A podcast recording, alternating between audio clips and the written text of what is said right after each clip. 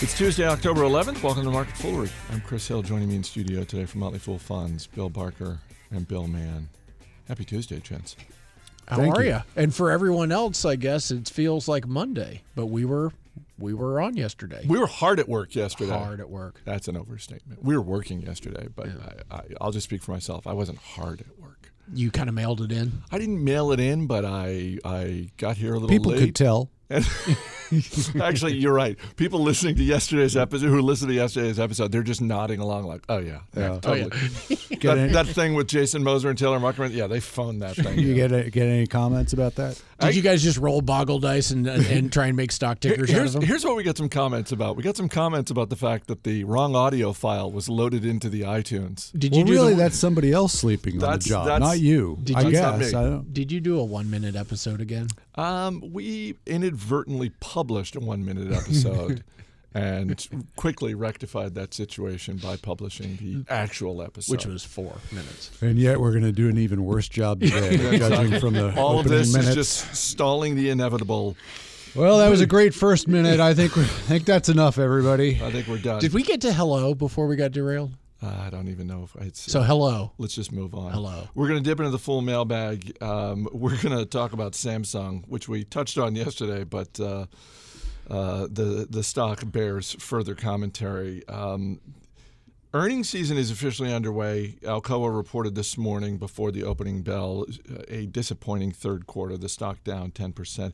That actually pales in comparison to biotech company Illumina which cut its revenue revenue guidance for the third quarter. So this isn't their earnings report; they're just warning just how bad their third quarter revenue is going to look. And the stock is down 26 percent this morning. Yeah. How? I'm sorry. How bad a cut was this? This, uh, uh, without looking at any of the numbers, I'm tempted to say this is an Well, over. there's some good news for you. I Yeah, guess. I'm tempted to say this is an overreaction. Well, um, you've got to remember that with any stock, there are expectations built in, and the expectations that were built into Illumina's stock price going in were massive. They had so much to live to live up to. You know, it's just you know, it's the same as anything else. When when much is expected of you, then any little miss is amplified. You know, I'm actually more surprised that Alcoa is down 10% because they missed by just a little bit in an environment in which aluminum prices, and we are actually talking about alumina and aluminum at the same time, I will point out, which is well done, uh, you know, have been so soft that I'm actually I'm, I'm actually much more surprised, uh, you know, the stock reaction for Alcoa than I would be for Illumina because any they are the stock price for them has miracles built into it.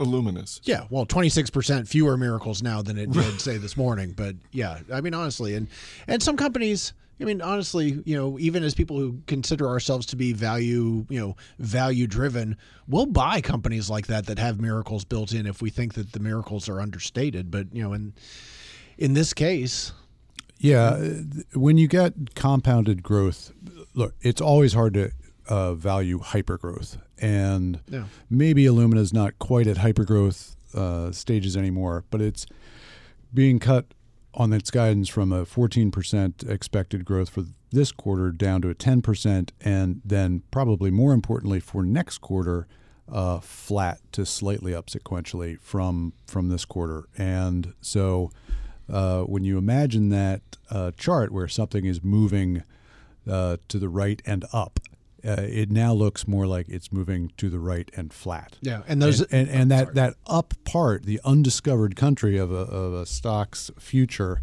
uh, almost always looks really rosy. And the near term now is, uh, yeah, uh, a lot less growth. In, in the very short term, it doesn't really change the long term for the company, but it makes the uh, it makes the starting point for that future growth, um, you know, more in the future than than the present. I think the thing about Illumina is that is that they are believed to have such an advantage over you know that they have such a lead that it's not so much you're talking about a hyper growth company that it's a company that you could conceivably make the argument that their competitive advantage period is 15 years long which in that type of business is you know is, is pretty astounding so yeah i mean eh, show me a company that has has ever had a hyper growth period. That inflection point when it starts to slow down, the stocks get hit every single time because people are never expecting it. They just aren't. Also, this is a company that, uh, all right, you sent around an article a couple months ago, uh, the title of which was What It's Like to Be the CEO of the Smartest Company in the World or in the Market or something like that. Yeah, universe maybe, but Right. And, and so, it, okay, that's just a headline, but that's one of the parameters by which some people were judging this company. This company is just doing smarter stuff than anybody. Yeah. And today it looks like, oh, they look more like other companies than off in their own separate world. So any advantage that was afforded them by the market, anything that was uh, they, you know, to your point, eh, they are 15 years ahead of everybody else. Any pumping of the brakes, Yeah. just leads to something like this. Yeah, exactly. Well, you know, it. I mean, there's real earnings, there's real sales, there's there's a real business here. This is not uh, some biotech with only one shot at a big pot of gold at the end, and we don't know whether their drug will get through stage three, et cetera. Uh, that said, this this so there's measuring that you can do on traditional uh, metrics, and the, the price to earnings about 47. Uh, even after this 25% decline. I mean, there it, it's not like the the hockey stick uh, appearance of earnings growth is the only uh, scenario that you can imagine anymore.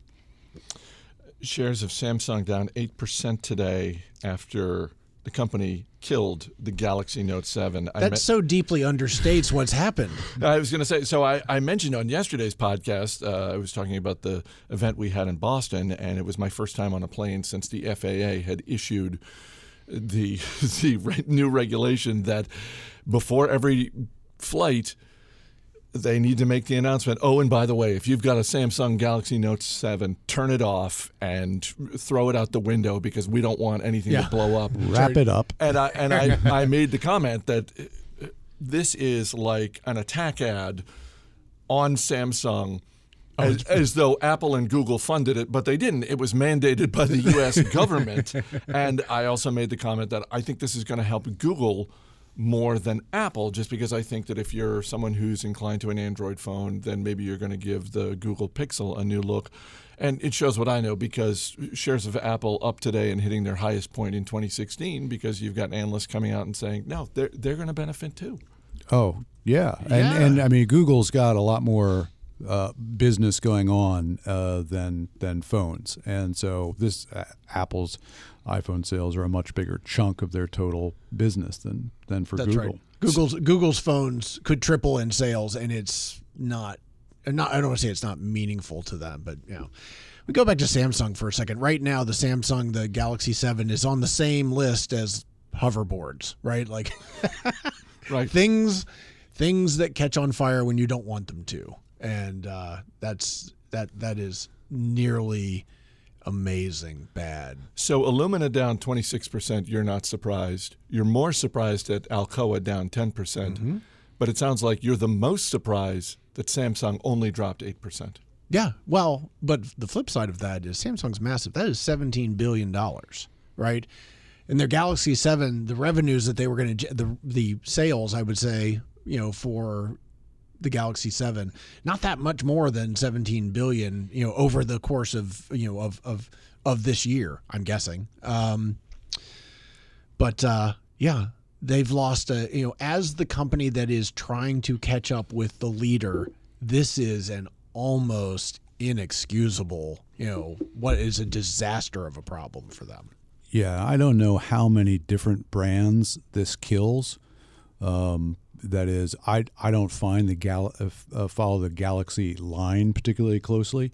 Uh, so is is are we never going to see another Galaxy Note or another Galaxy? I I would think you would be thinking through what is it that follows this that in no way reminds people of of that phone that used to explode on them. right. Well, and let's play this forward a little bit. If you're Samsung and some point in the next 6 to 12 months, you're planning uh, you were planning on unveiling the Galaxy Note 8. That's No, off no, the table. No, So, but you're going to unveil eight is not a significant enough rebrand of seven. Right. They So- could go with the Amazon Fire. I mean, So now they have to come out with a new phone. we weren't serious. That would have been funny if that thing had kept catching on fire. Yeah, that would Would have have been. been some good jokes. But Samsung's going to come out with a new phone at some point. Yeah. And don't they almost have to, at the event, say, "Oh, and by the way, we promise this thing is not going to catch on fire"? Ooh, I don't That know. seems I mean, like that seems like bad branding to me. I think you just move on. this is part of the great history of Samsung products.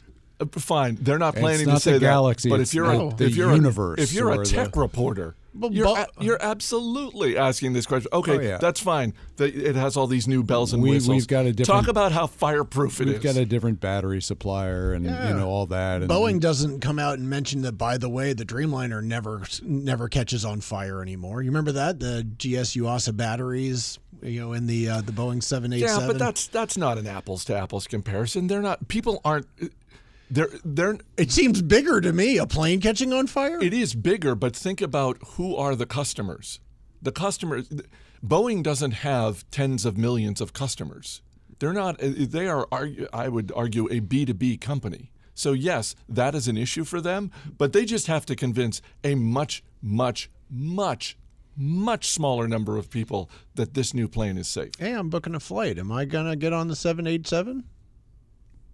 I'm just saying, Samsung's got a big. they, they've got, they got a. big- You know what? the Let's crisis management firms are, are licking their chops. Yeah, let's let's let's hop in Doc Brown's DeLorean. Let's go to the future Samsung event, and I'll bet you coffee that It's- part it's- of that story is going to be This one doesn't catch on fire. this one doesn't It's, catch on fire. it's not named a note. Is it named a Galaxy? no, no, it gets it gets a whole new Whole name, new brand. But part of the story is whether or not this thing catches on fire, whether or not the FAA has to issue a statement. If you're the FAA, now you got to go out and buy one of these things and test it. what an utter disaster. It is. It is. Yeah, the bench test for that is does this catch on fire in ver- various scenarios? Yeah. On the other hand, easy act to follow. That's right. exactly. the greatest thing in life. Easy act to follow. Uh, Bill Barker, last time you were in the studio, uh, one of the things you mentioned was the uh, latest Forbes report on Donald Trump's net worth and uh, Donald Trump uh, dipping his toes in the investing waters once again in the most recent debate by invoking the name of Warren Buffett and talking about Buffett I guess skipping out on taxes, and, and Warren Buffett decided to come out with a little statement of his own. He was loaded for bear, wasn't he? Yeah. Yeah. Well, I mean, and it was shooting fish in a barrel, if we're going to extend that metaphor. Uh, because Shooting bear in a barrel. Let's I go. mean, I- It's a big all right, barrel. Donald Trump likes to make things up at the spur of the moment, right? And it, there was, I think, probably everybody wondered what to what is he referring, and being Donald Trump, he was just stringing words together in, in the debate. The best words. Uh, The best words, the biggest names, the Buffett, the Soros. uh, oh, we're gonna get sued. No, And- nobody listens to this. No, that's all right. we're fine. Uh, I don't think even his biggest supporters would argue that he just strings words together at times. Would they? At times. But get back to Buffett. And one of these words was Buffett, who happens to be more in control of the facts regarding his life than, say, Donald Trump, despite what Donald Trump might claim about his omniscience.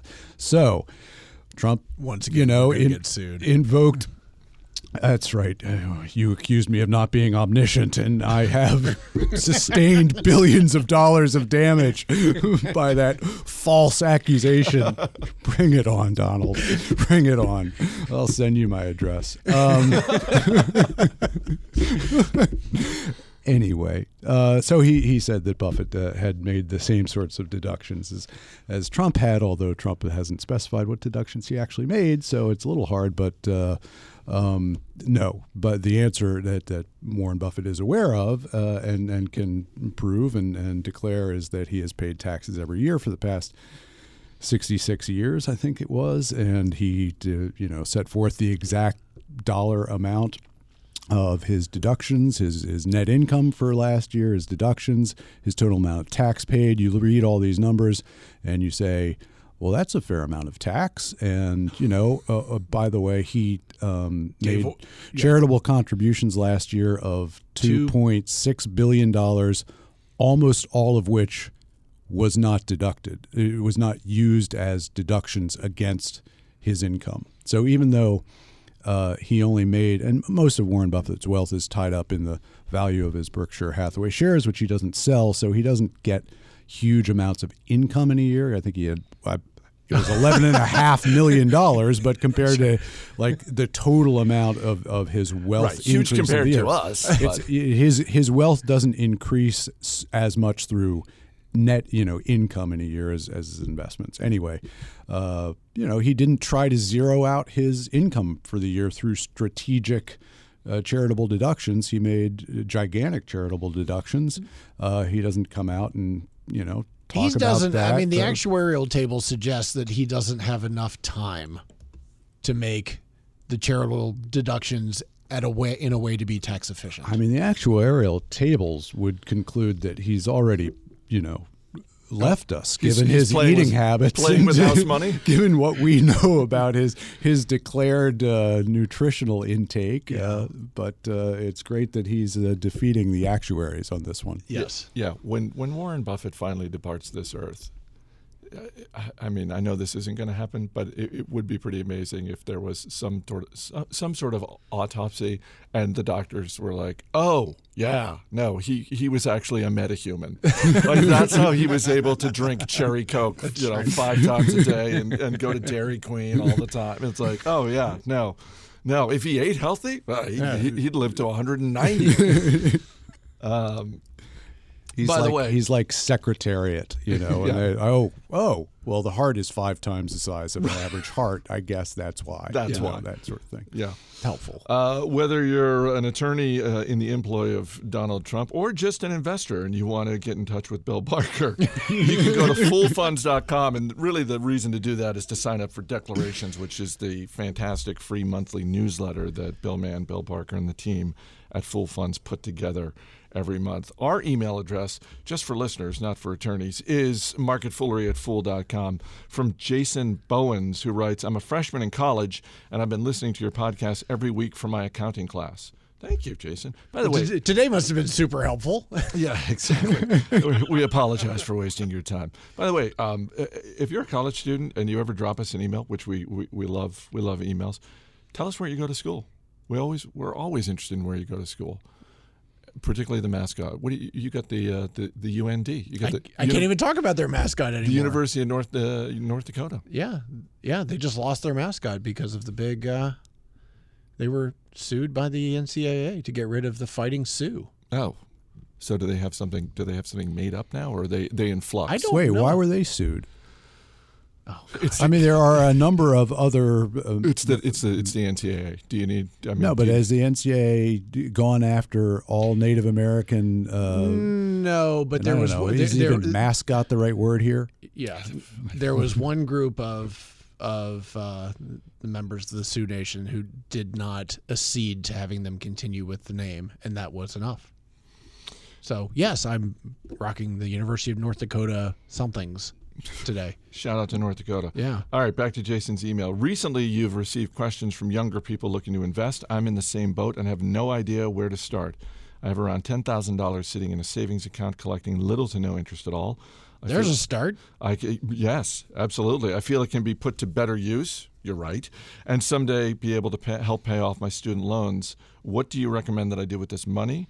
Uh, would it be best to invest it or keep it in savings?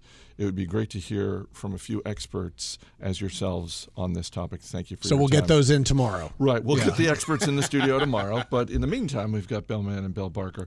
Um, I mean, I think uh, I think if he's, as we always say, if you're if this is money you're looking to access in the next you know three to five years, you want to you know the market anything can happen in the market in in that amount of time. So.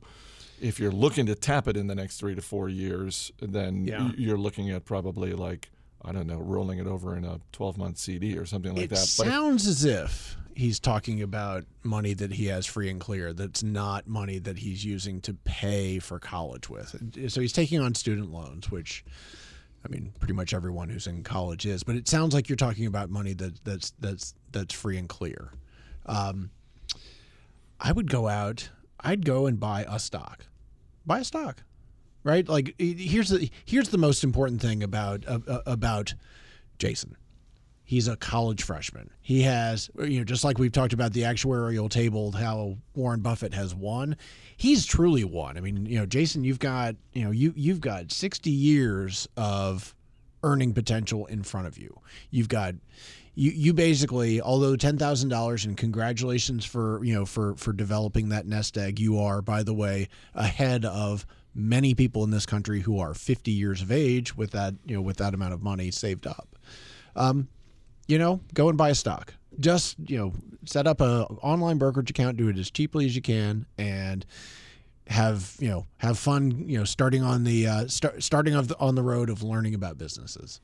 I'll I'll uh, take issue with just the uh, keeping it to one stock. That is, I think a uh, higher volatility there, and and I we don't know, and we're not giving specific advice for anybody because, of course, we can't. We can't. We can't. We Yeah. can't.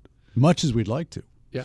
Uh, but I'd like to you give know, you you some you'll learn advice. more. you'll learn more from having more stocks to follow. And I think really the best thing that you can get out of this uh, is to learn about your own uh, tolerance uh, for volatility, for risk, and um, also to learn a, a bit about some companies that you follow. And you follow more when you own them than when you think about owning them. So it's an opportunity to learn about a number of, of Yeah. companies that over you know the course of time. It does sound like the money is going to be needed at some point. We don't know when, uh, but I would just say ten thousand dollars. You could easily a discount broker pay almost no commissions. Ten stocks, five, eight, whatever you want to uh, put in there. Um, it gives you a little bit more security and a little bit more opportunity. A few more teams to follow. Education. Yeah. I, I Educate yourself. I would agree with that. I guess my point was that you do want to limit your costs. So going out and buying a 40 stock portfolio with Yeah. $10,000, you're going to lose your, your principal, even at a discount broker, is going to get eaten up a little bit. throw in you know thousand dollars to a, an index fund and you know you'll see exactly how each thing does against the index fund uh, over the course of time if you're buying everything on the same day then you'll you'll know hey this is where the the victories and relative defeats uh, you know of the individual stocks uh, are measured against the market And I'll just add the better you know a company's business, the better you're going to sleep at night. Because you won't be wondering, ah, what, what are they doing? How, how are they making money? You know, Yeah. that sort of thing. The, be, you know, like, the more you understand, uh, the, the better you're going to feel about the money that you've invested. what Yeah. company do you think you know the best of what you own Dunkin' Donuts. Oh, I don't did know you Dunkin' own- Donuts. Oh, starbucks Starbucks, yeah. starbucks yeah. Yeah. I, I'd say that's true. Because you check up on them. You used to check up on them a couple of times a day. Right. Now Not anymore. we got that Dunkin' Donuts close by, and you've you've really Yep. You've you've completely You've abandoned Starbucks. I haven't, almost. I haven't completely abandoned them, but same store sales have dropped. so I listened to that podcast that you were um, promoting. The Howard week. Schultz interview The Howard Schultz with interview. Alec Baldwin on uh, Here's the Thing. and I didn't even know that Alec Baldwin had his own podcast. Yeah. Yeah, Did you enjoy the interview? I enjoyed the interview. Uh, We should- I did learn stuff about Howard Schultz. Uh, Yeah. Interest, interesting cat. so you, you can promote that again Uh, yeah. if you want. No, I I already, I already, you know, there are only so many times. First of all, it's WNYC. It's Alec Baldwin. They don't need my help promoting that podcast. They're doing just well, fine. now we're talking about it. People are going to have to like, what's it called again? Uh, we're gonna Here's the thing. and Here's that's all thing. the time we have. Bill Mann, Bill Barker, thanks for being here, guys. I figure if he, we promote him a little bit more, maybe he'll start promoting you. Oh, there's there is zero chance of that happening. Zero? Have, are you like enemies with him or something? Come on, 0.2%. Uh, no, no, no, we're not enemies. Alec Baldwin has no idea. Not only He's too does- much of a big shot to listen no to your idea podcast. who I am, who you are, who Bill Mann is. He probably doesn't know what the Motley Fool is. No, I, I think you're He's selling busy. yourself short. I'm a tremendous slouch. As always, people on the program may have interest in the stocks they talk about, and the Motley Fool may have formal recommendations for or against. So don't buy or sell stocks based solely on what you hear. That's going to do it for this edition of Market Foolery. The show is mixed by Dan Boyd. I'm Chris Hill. Thanks for listening. We'll see you tomorrow.